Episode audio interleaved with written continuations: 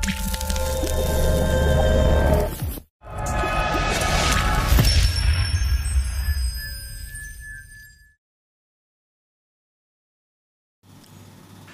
to my channel, Koramdio X, The Prayer's Journey. Hari ini saya akan melanjutkan topik bahasan kita tentang seri The Prayer's Journey. Di saat yang lampau saya menceritakan satu topik berkenaan dengan the intentions yaitu satu keinginan yang kuat, motif dan tujuan kita untuk menjalankan doa sebagai sebuah perjalanan dan ultimate intention kita itu adalah kehadiran Tuhan. Nah, hari ini saya akan melanjutkan tentang the presence. Dan bicara tentang the presence, kehadiran itu kita punya ultimate goal. Kita punya tujuan di dalam doa sebagai perjalanan itu yaitu berjumpa dan mengalami hadirat Tuhan. Dan bicara tentang hadirat Tuhan, mungkin kita ini sering mendengar bahwa Tuhan itu maha hadir. Alkitab mencatat juga demikian, kemaha hadiran Tuhan di mana-mana. Namun Alkitab juga mencatat bahwa Tuhan memanifestasikan kehadirannya kepada orang-orang tertentu. Tidak semua orang, hanya orang-orang yang dipilih dan ditentukan yang mengalami Tuhan. Dan orang-orang seperti apakah itu?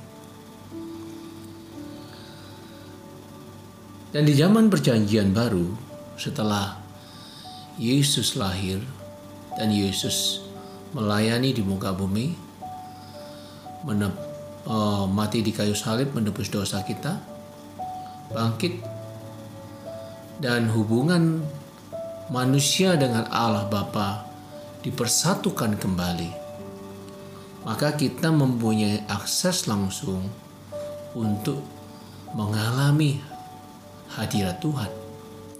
Karena seperti yang tertulis di 2 Korintus 6 ayat yang ke-16. Saya bacakan demikian. Karena kita adalah bait Allah yang hidup menurut firman Allah ini. Aku akan diam bersama-sama dengan mereka dan hidup di tengah-tengah mereka dan aku akan menjadi Allah mereka dan mereka akan menjadi umatku. Berarti kita menjadi tempat kediaman Allah. Namun mengapa kita sulit merasakan dan mengalami perjumpaan dengan Tuhan? Dan orang-orang yang seperti apa yang bisa mengalami hadirat Tuhan itu? Begini teman-teman. Untuk terjadinya sebuah encounter divine encounter dibutuhkan dua pihak yang hadir sepenuhnya. Dua pihak yang di saat yang sama, titik yang sama, di momen yang sama hadir sepenuh-penuhnya dan berinteraksi. Jadi Alkitab selalu menulis bahwa kehadiran Tuhan itu sifatnya digenapi. Berseru kepadanya, maka aku akan menjawab. Dua tiga orang berkumpul demi namaku, aku hadir. Jadi isu utamanya bukan pada kehadiran Allah. Karena Allah menjamin dengan firman-Nya bahwa dia pasti hadir. Tetapi masalah utamanya terletak pada kehadiran kita. It's not about his presence, but more about our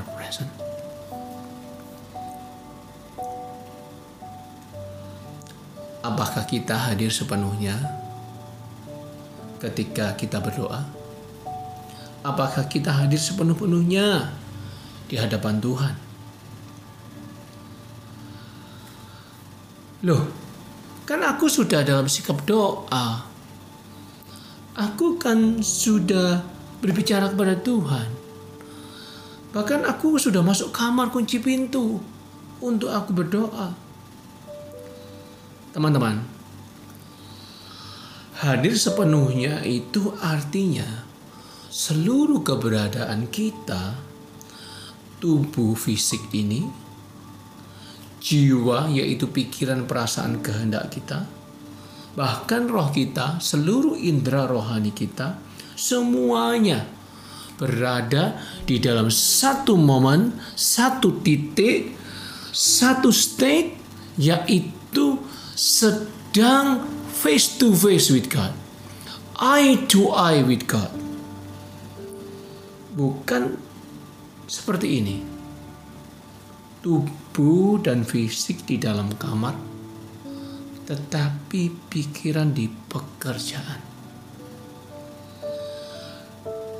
Bukan dalam satu sikap doa, tetapi perasaan cemas, takut, dan khawatir.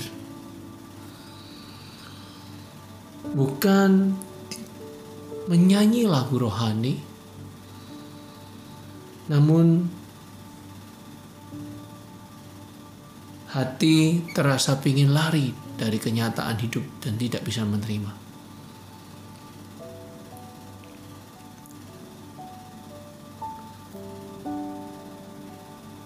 Teman-teman,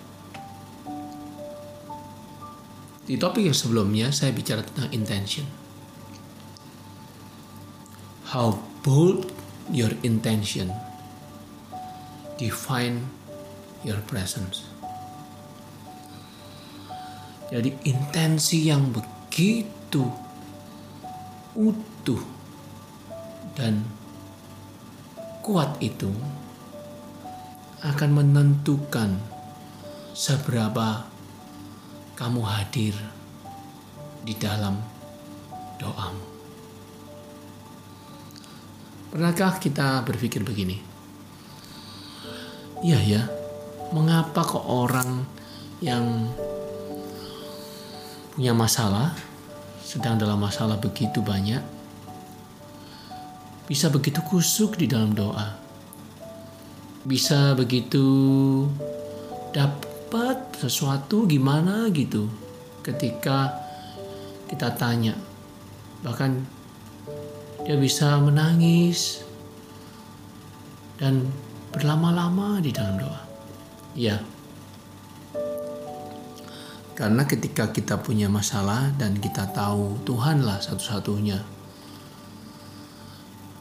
jawaban, maka intensi kita itu menjadi begitu utuh. Dan intensi yang begitu utuh membuat kita bisa hadir sepenuhnya. Dan ketika kita hadir sepenuhnya, Allah setia dan mengenapi setiap firman dan janjinya, dia juga hadir saat itu. Namun, apakah kita harus dalam kondisi terpojok seperti itu untuk supaya kita bisa mempunyai intensi atau apakah harus dalam satu kondisi seperti itu sehingga kita itu baru bisa begitu present di hadapan Tuhan.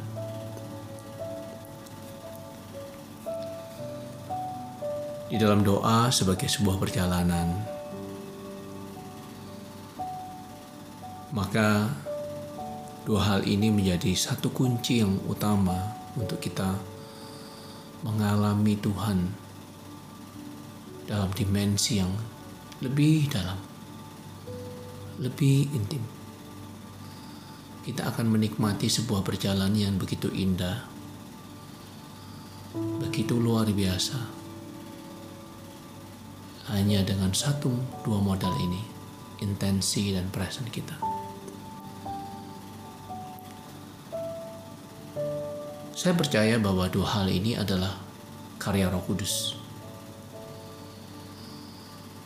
Tetapi saya juga percaya bahwa kita bisa mengembangkan ini sehingga kita bisa bekerja sama dengan Roh Kudus untuk mendapatkan kedua hal ini dan menjadi harta rohani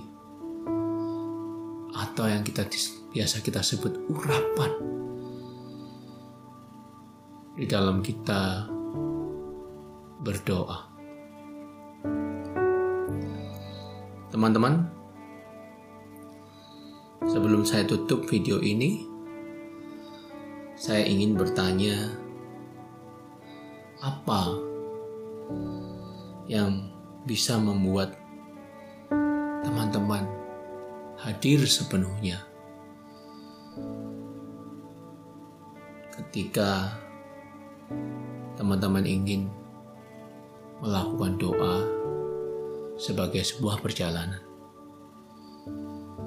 Hal-hal apa yang akan dilakukan sehingga perjalanan itu menjadi perjalanan yang indah karena engkau berjumpa dengan Tuhan sendiri. Saya berharap video kali ini bermanfaat buat teman-teman. Kalau teman-teman suka dan uh, mendapatkan insight-insight yang menarik yang bisa mendukung teman-teman bertumbuh secara rohani. Saya rindu teman-teman bisa men-like dan memberikan komen dan saya akan berusaha menjawab setiap komen-komen teman-teman sekalian. Sampai ketemu di video yang lain di dalam perjalanan seri yang sama yaitu doa sebagai sebuah perjalanan. The Prayer's Journey. Tuhan memberkati.